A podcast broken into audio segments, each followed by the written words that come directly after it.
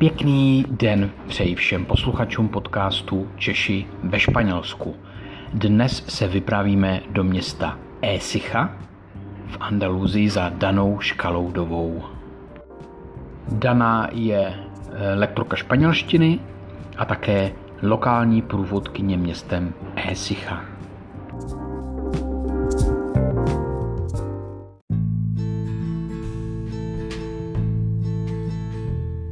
Já tady vítám, vítám Danu na podcastu Češi ve Španělsku. Ahoj Dani. Ahoj.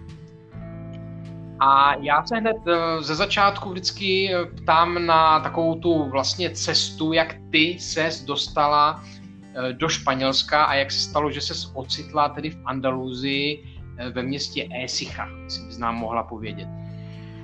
Tak, moje historie je taková trošku delší. Mm, já jsem byla od malička takovej živý jakoby čertík, nikde jsem neustála chvíli, ráda jsem cestovala, byla jsem od malička uh, jako, teď nevím, jak to přímo vysvětlit, uh, že jsem byla prostě, že jsem nestála furt za mámou, že jsem prostě někam, někde jsem musela být, někde jsem šla, prostě jsem byla sama, byla jsem samostatná, to je to správné slovo mezi 6. a 7. rokem rodiče mě pouštěli už na pionýrský tábory, takže prostě jsem byla samostatná od malička.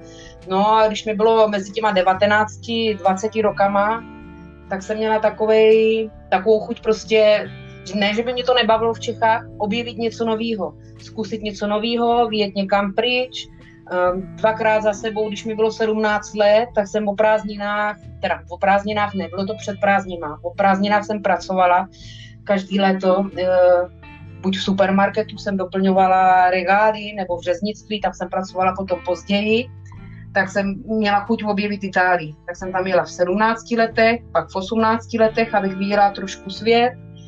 Potom jsem pracovala eh, v jedné pojišťovně eh, v Čechách, v severočeském kraji, teda ještě abych to upřesnila od začátku. Narodila jsem se ve východních Čechách do 15 let.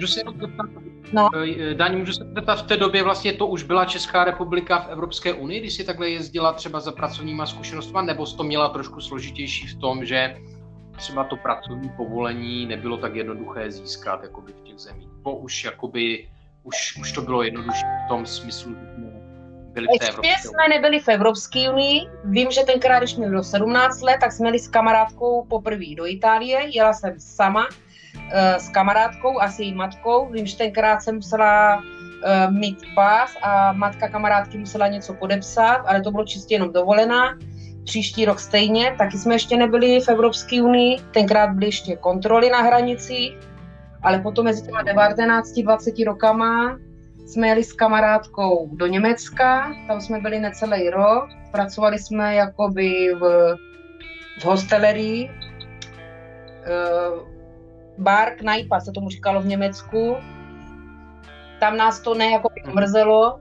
Mm, hledali jsme něco teplejšího, protože v té části, kde jsme byli, nebo kde jsme pracovali, tak bylo pršelo, bylo tam furt takový smutný počasí, podobný jako v Čechách. Pak jsem se vrátila do Čech na chvilku a zase mě chytnul takový ten prostě někam odejít nebo utíct. No a měla jsem jednu kamarádku, co její bratr pracoval u Valencie už několik let, eh, čtyři nebo pět let a říkala, že za ním pojede a že pojede na práci, že už ji to tak nějak nebaví v Čechách, takže bychom zkusili, jestli pojedu s ní. Tak říkám, hele, zkusíme to na ty tři měsíce a ze tří měsíců se vyklubalo skoro 20 let. A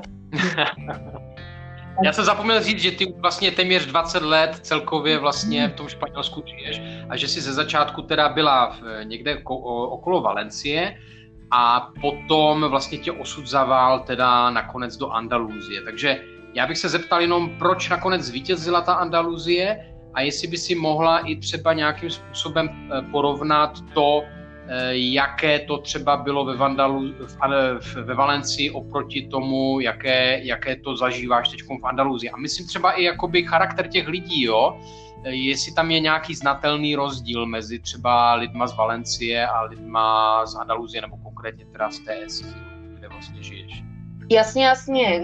Když jsem, když jsem přijela do Valencie, nebo do Valencie přímo, přímo ne, byly to malé městečka, bylo to, byly to obce, nebo území mezi městem Chátiva, Alcíra, eh, blízko pláže Kujera, Gandhi a Šerako, té části, tam jsem žila u Valencie a tam jsem potkala bývalýho manžela.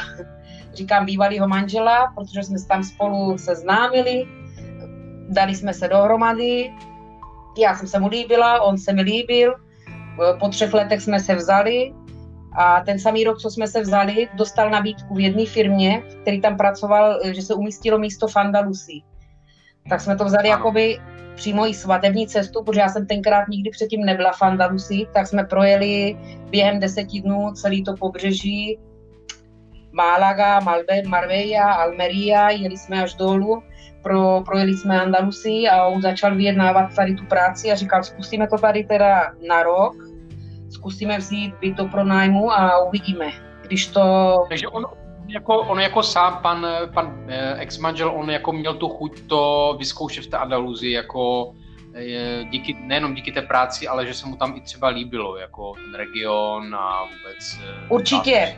Taky z druhé strany, protože tady měl rodinu, protože to je taky taková dlouhá historie jejich rodičů.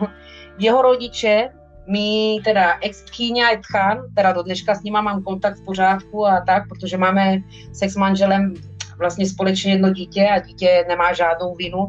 Teď zrovna je můj syn u otce v tom městečku nebo v té obci tam ve Valencii, tak dostal nabídku sem a byl docela i rád, protože vlastně tady, když byl malý, vyrůstal celý léto, protože sourozenci moji tchyně i moje tchána pocházejí tady z okolí Kordoby, Lucena, Algarinecho, co je malý městečko, nebo malá, má, městečko ne, spíš malá vesnička, vesnička blízko Granady, takže to tady docela i znal, ale Esicha, jako město přímo Esicha obec neznám. Tak jsme to tady zkusili, pronajali jsme byt na rok, práce mu šla docela dobře, no a začal docela dosti přemýšlet, protože říkal, každý měsíc měl různý klienti, protože pracoval jako technik nebo mechanik eh, těch strojů v zemědělství. Hm, ve španělštině se tomu říká technico de máquinas agrícola.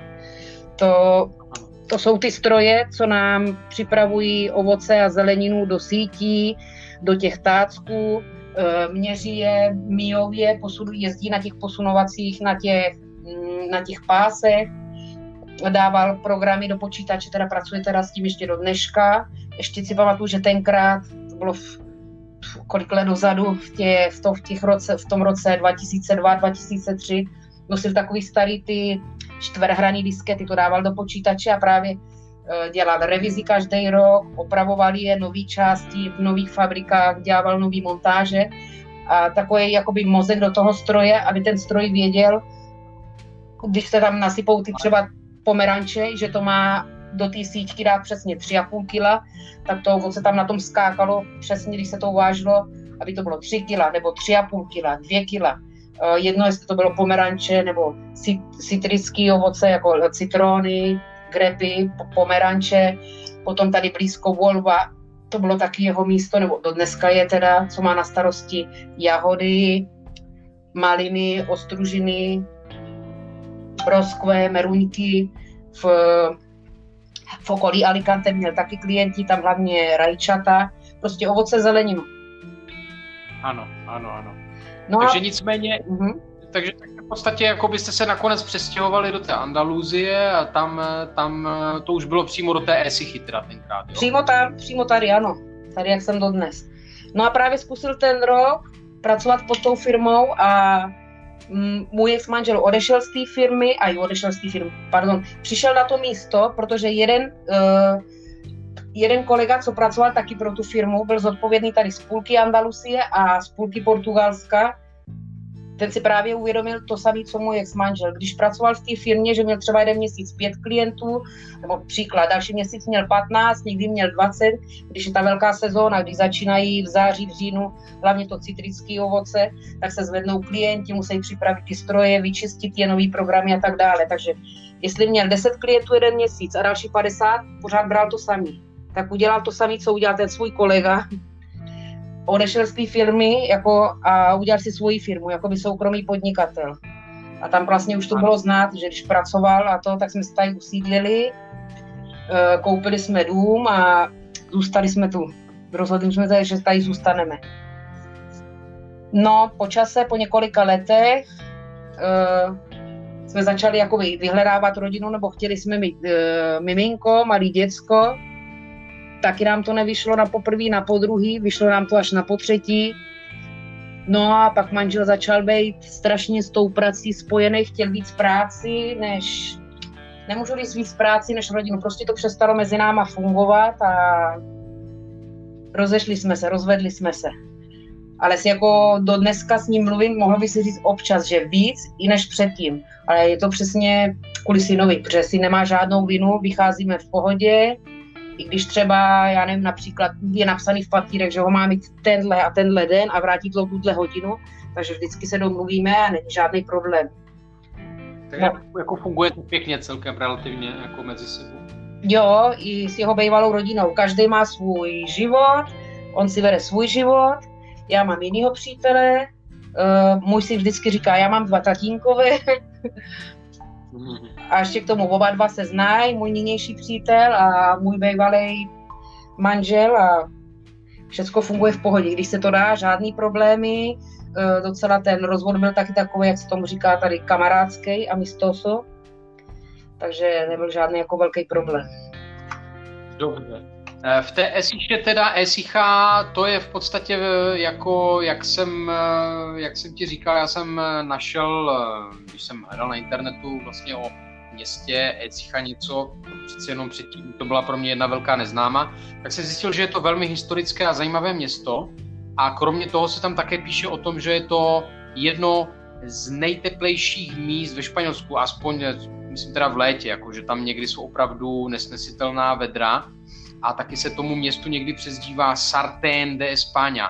Tak bych se chtěl zeptat teda, eh, co třeba v té Esiše, nebo já nevím, jestli to dobře skloňuju, ve městě Esicha, co by si nám doporučila navštívit, by jsme se tam chystali a jestli bys nám taky mohla říct, jak teda ta tepla vlastně v, eh, snášíš třeba v tom létě, jestli už jsi na to, jestli už jsi na to zvykla, nebo jak se to promítá třeba do tvojeho každodenního života, jakoby ta, ta, ty vysoké teploty.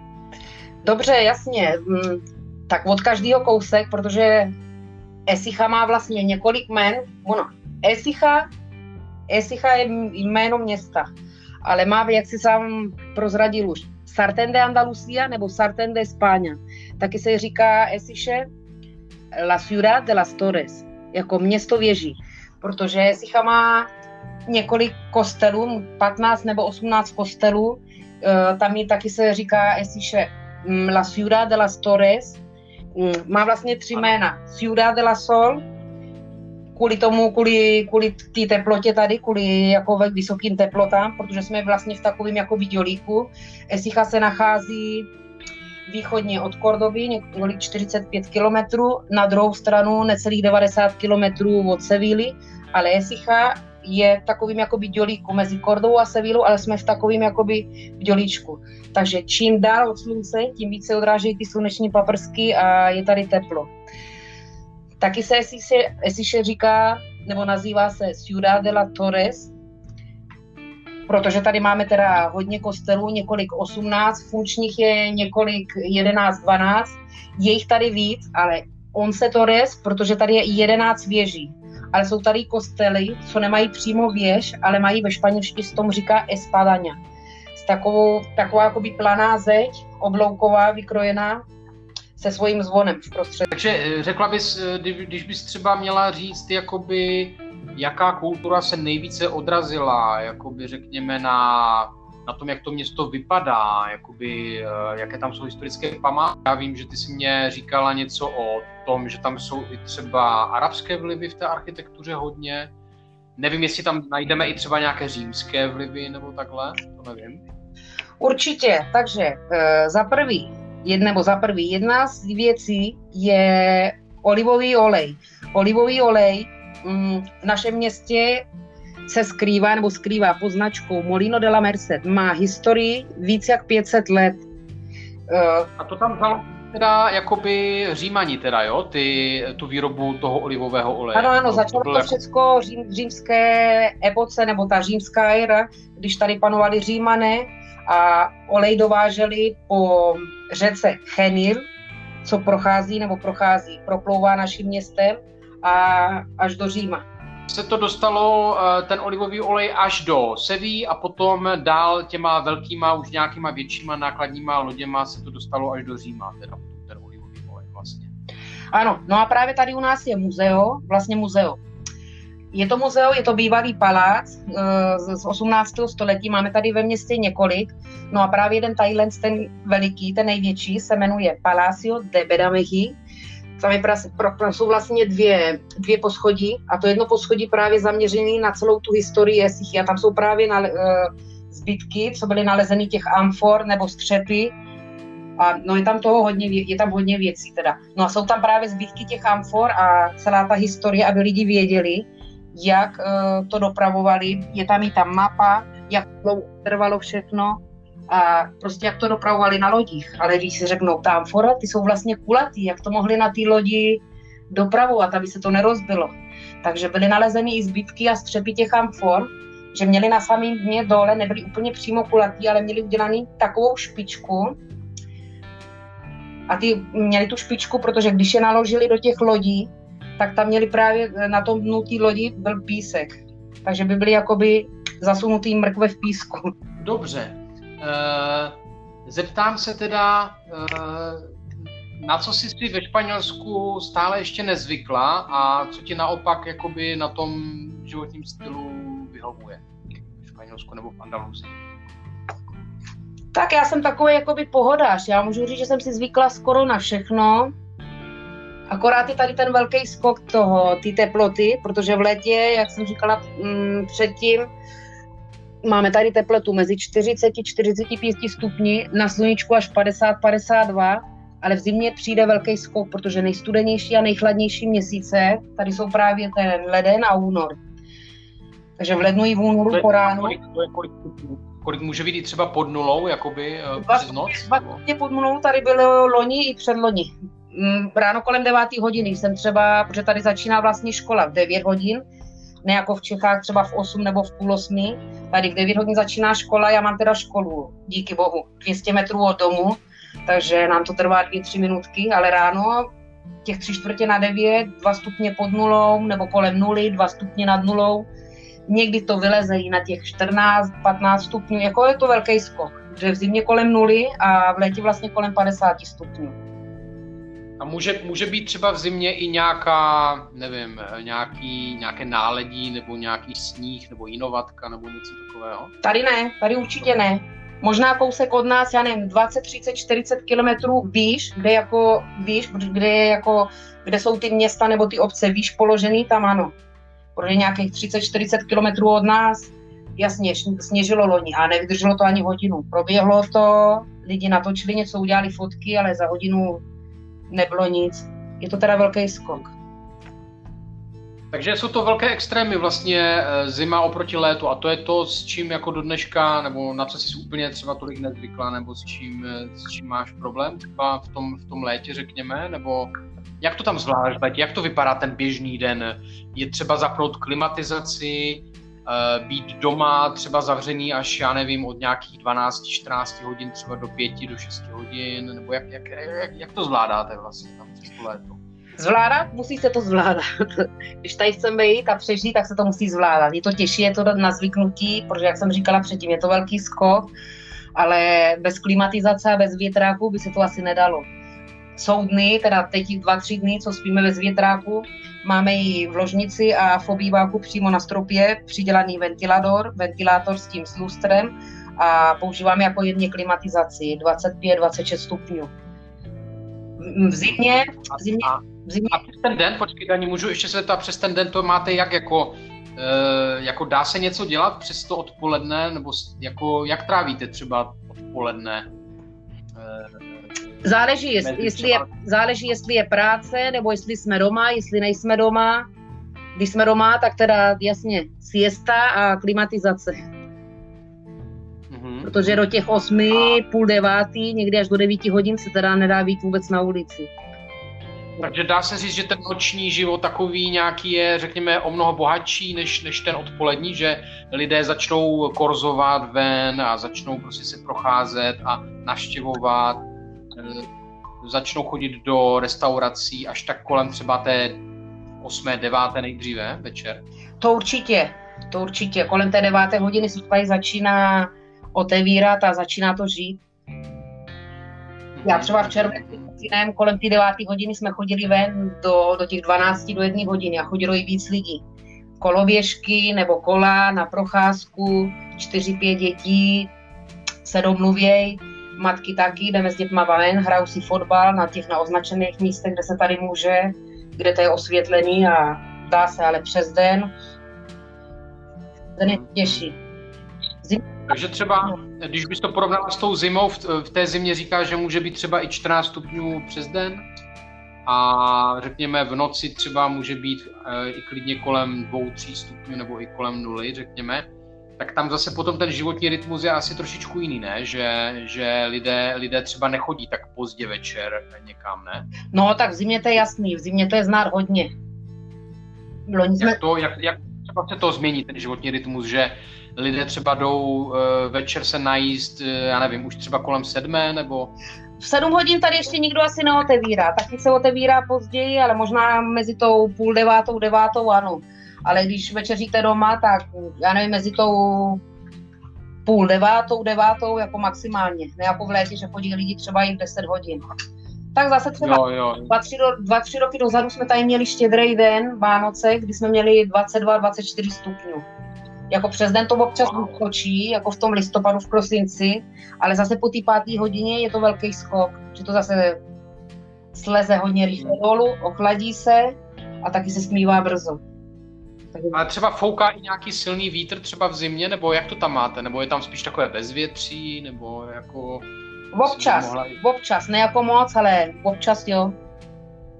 V, občas i fouká víc třeba někde jako z, z hor někde, nebo... No, hory tady někde poblíž nejsou, není to přímo jako v horách nebo na pobřeží, ale fouká vítr. Míň, je to jako nárazový, ne za stolik, ale tam u vás to bude asi jako zá, e, západní vítr, ne? Jako by z Atlantiku nebo někde tam ze západu spíš než z východu, ne? Když já no, když, když to fouká, tak to fouká právě Volva, Cádiz, to jde od tamtud, z levé strany, ano, od západu. Ano. Jsme necelých 200 km od Volvy a do Malagy to máme něco okolo 160 km. Ale když má přijít bouřka nebo dešť, tak to všechno přijde, jako se říká, od Portugalska. Portugalsko, Volva, od Sevilly sem. Jo. Dobře, a tak dobře, já jsem se ptal, jako na co jsi zvykla, nezvykla, je tam ještě něco, co bys, co bys třeba řekla k tomu, jako s čím, co ti ještě dělá, nebo naopak, co ti vyhovuje, takhle, jestli bys mohla říct, co ti hodně vyhovuje třeba na tom životním stylu vlastně v Andaluzii.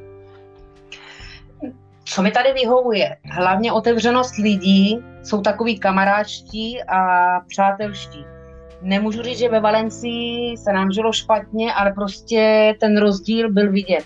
Nevím, jestli to je taky takovou tou řečí, že já jsem tak víc taková ukecanější, ale tady v Andalusii se cítím prostě víc jak doma. Uh, ve Valencii, jak se to říká u nás, dobrý a přímo takhle blbý lidi, dobrý a špatný lidi jsou všude. Ale tam jsem přímo nezažila takovou otevřenost lidí jako tady přímo.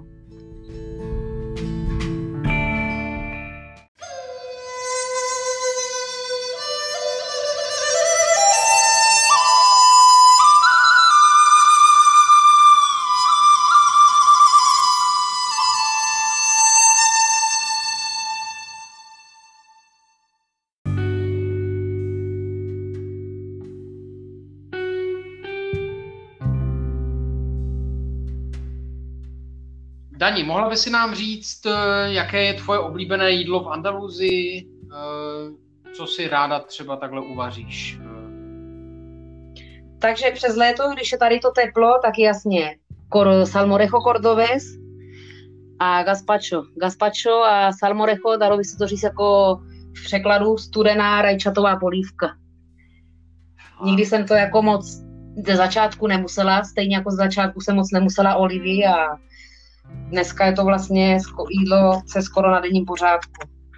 Přes léto vlastně takové lehké věci, studený jako to salmorecho, gazpacho, saláty.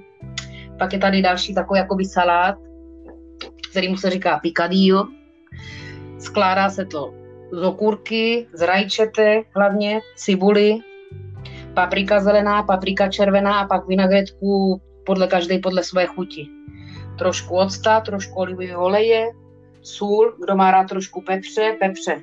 A někdo dělá i picadillo de marisco, že se tam připravují, přidávají vařené krevetky a mušle vařený.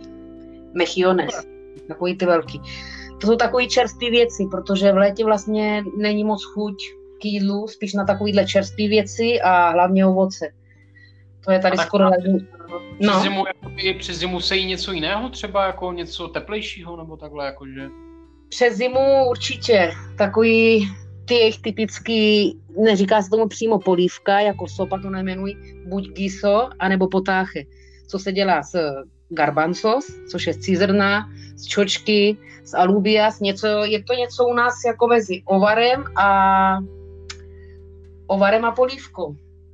Protože jo. se přidá třeba ta, zrovna dneska dělala moje tchýně a když dělá, tak vždycky den předtím nám zavolá a rozdělí se, je to výborný.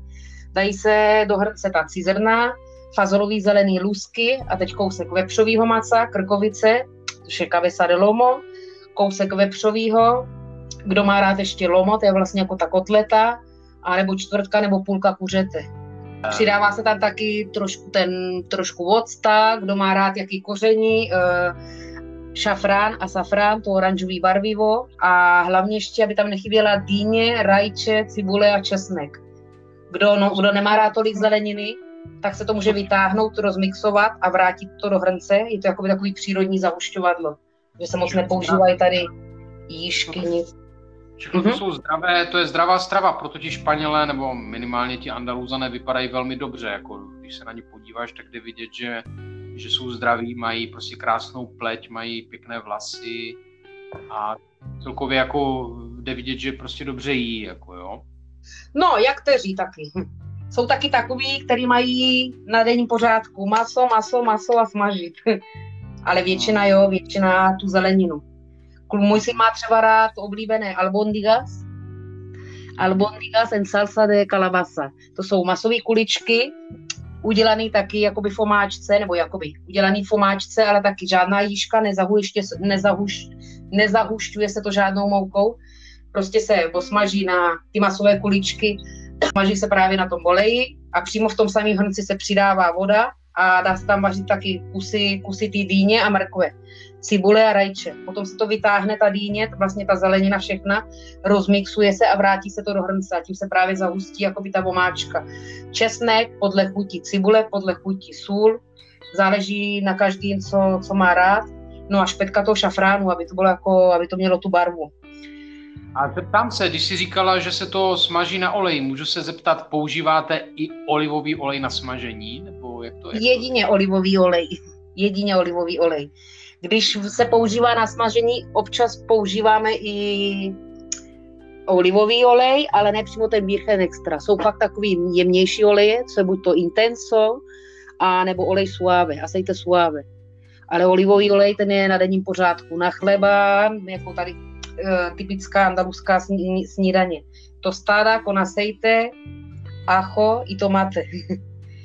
Jako... Zeptám se, teda máte no. i nějaké jako větší jakoby doma, doma zásoby toho olivového oleje, že třeba to koupíte opravdu ve velkém, že máte nějaké, neříkám, že přímo barely, ale prostě někde to skladujete, někde ve sklepě třeba nějak eh, ten olivový olej ve velkém, nebo jak to? Jak no, vás... sklepy tady zrovna nemáme, tady nejsou, to je právě taková ta nevýhoda, protože tady všude je teplo, tady by, tady jsou spíš takové jakoby komory nebo skladiště, ale Olej, když ho koupíme, tak jasně, se kupuje vždycky tři, kupujeme ho v rodině, přímo uh, v té fabrice, jak jsem se předtím zmínila, Molino de la Merced, protože je to jako výborný olej, je to z naší země i z našeho města, tak aby taky peníze zůstaly tady u nás ve městě a kupujeme ho po třech, a i po pěti litrech ve, ve třech lahvích.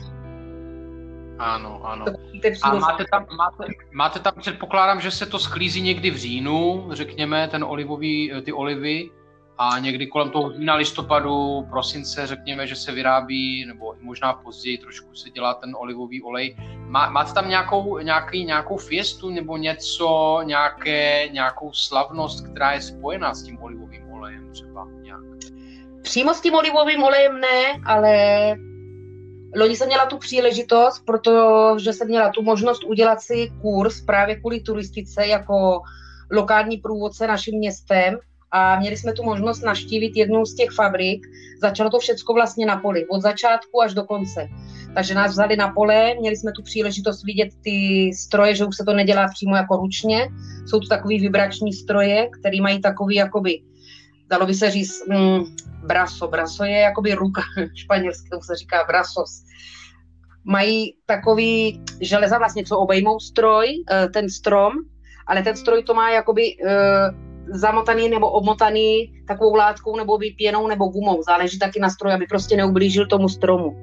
Začne to vibrovat, začnou padat ty olivy na zem, lidi jdou kolem, eh, stáhnou takovou tu látku, co je pod stromama, ano. dají to na stranu, přijede, zatím přijede další auto nebo traktor s vagónem, sebere ty olivy, pak když to skončí pole, tak my jsme šli krok za krokem, lidi vlastně tam pokračovali, jeli jsme za tím traktorem, dovezli nás do fabriky, tam se olivy perou, jako by se dalo říct, oni tomu říkají lavar, umít je, očistit je, eh, projdou několika vlastně tím mytím, potom ježícím pásu, vystří, vy, vytřídě je taky, jestli je nějaká nakažená, nebo jestli tam jsou listy, protože se může objevit nějaká větvička, když už je úplně čistý, tak to jde do dalšího stroje, tam se to vlastně začíná jakoby mlít a krájet, ne úplně mlít, ale prostě udělat eh, ty olivy, prostě změnit je na kaši a odpeckovat je.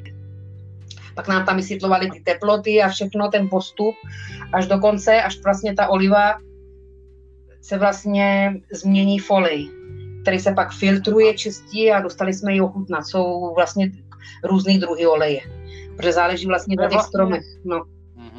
Jaký teda ještě stereotyp, eh, který panuje o Andaluzii nebo o Andaluzanech, by si vyvrátila? Jako, ty si říkala, že to není tak úplně pravda, že jsou leniví, že se to jenom tak traduje, že prostě je to možná i dáno tím klimatem, třeba v tom létě ono to tak může vypadat, že oni mají takovou dlouhou jako siestu, ale přece jenom to má nějaký smysl, proč ta siesta vlastně je taková, jaká je. Že jo? Jasně, přesně tak, protože v létě nebo v polovině, če, v polovině května, když začnou jako vylejzat ty teploty úplně kolem těch 36, 38 nebo ke 40 dokonce, tak jsou zakázané, jsou normy na to na práci na stavbě do půl třetí nebo do tří hodin maximálně.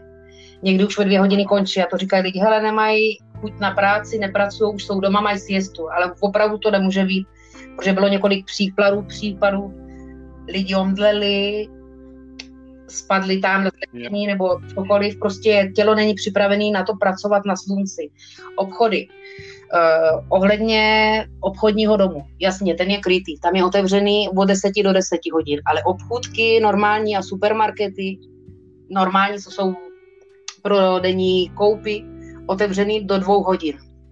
Škola, děti, to sami, od 9 do 2 hodin.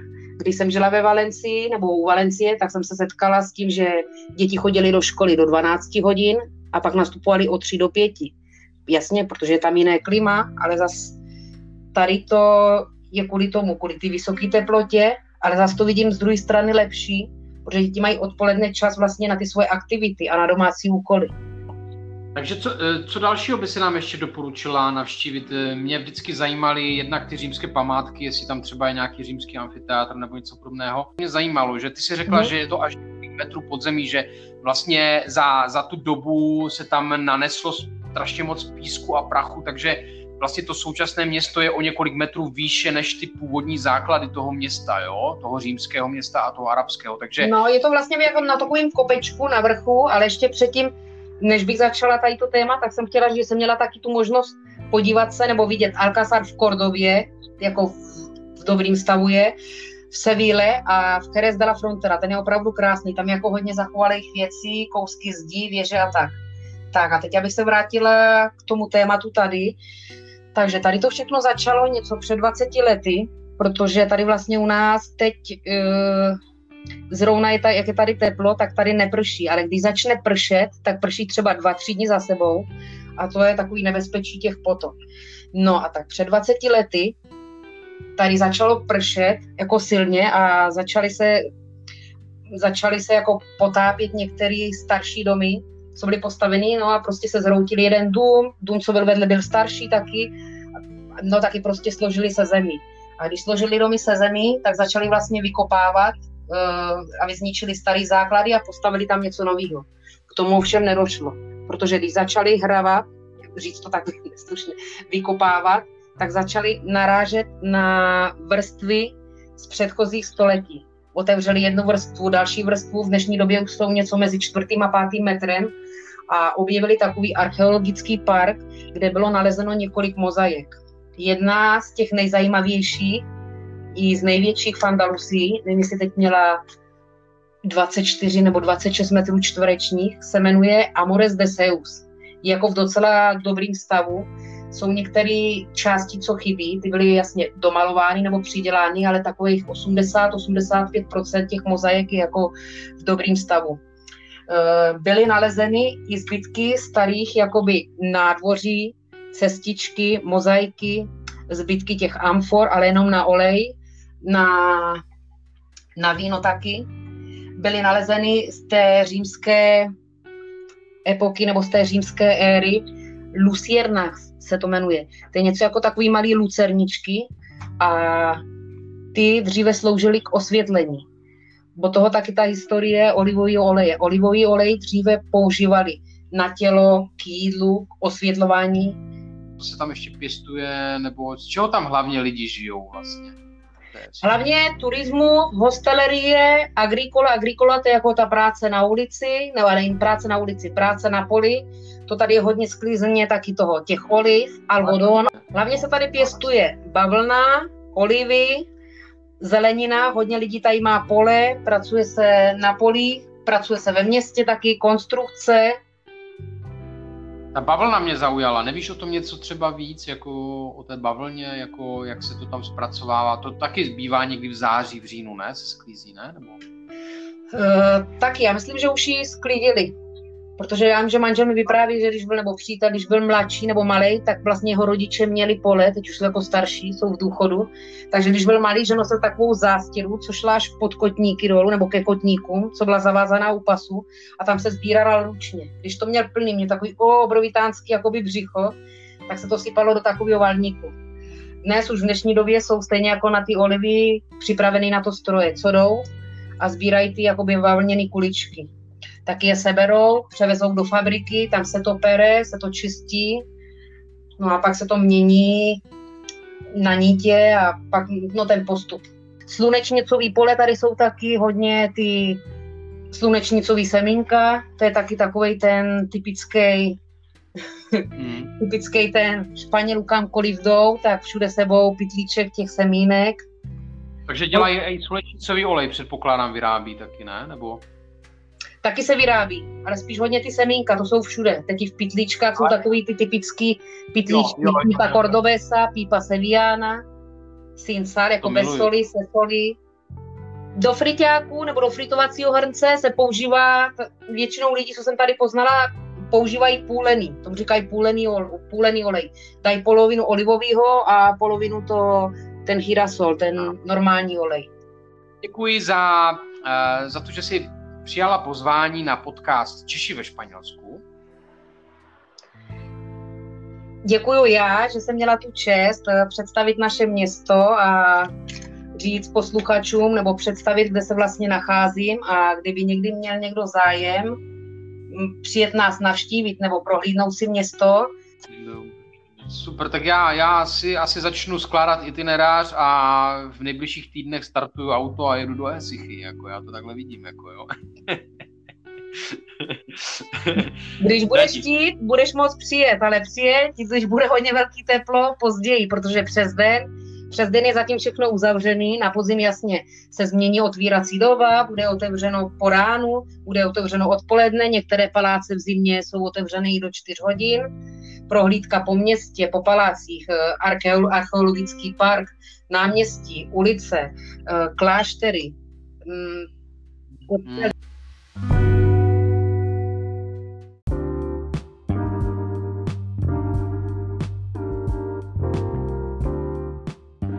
Vážení posluchači, děkuji vám za poslech čtvrté epizody podcastu Češi ve Španělsku.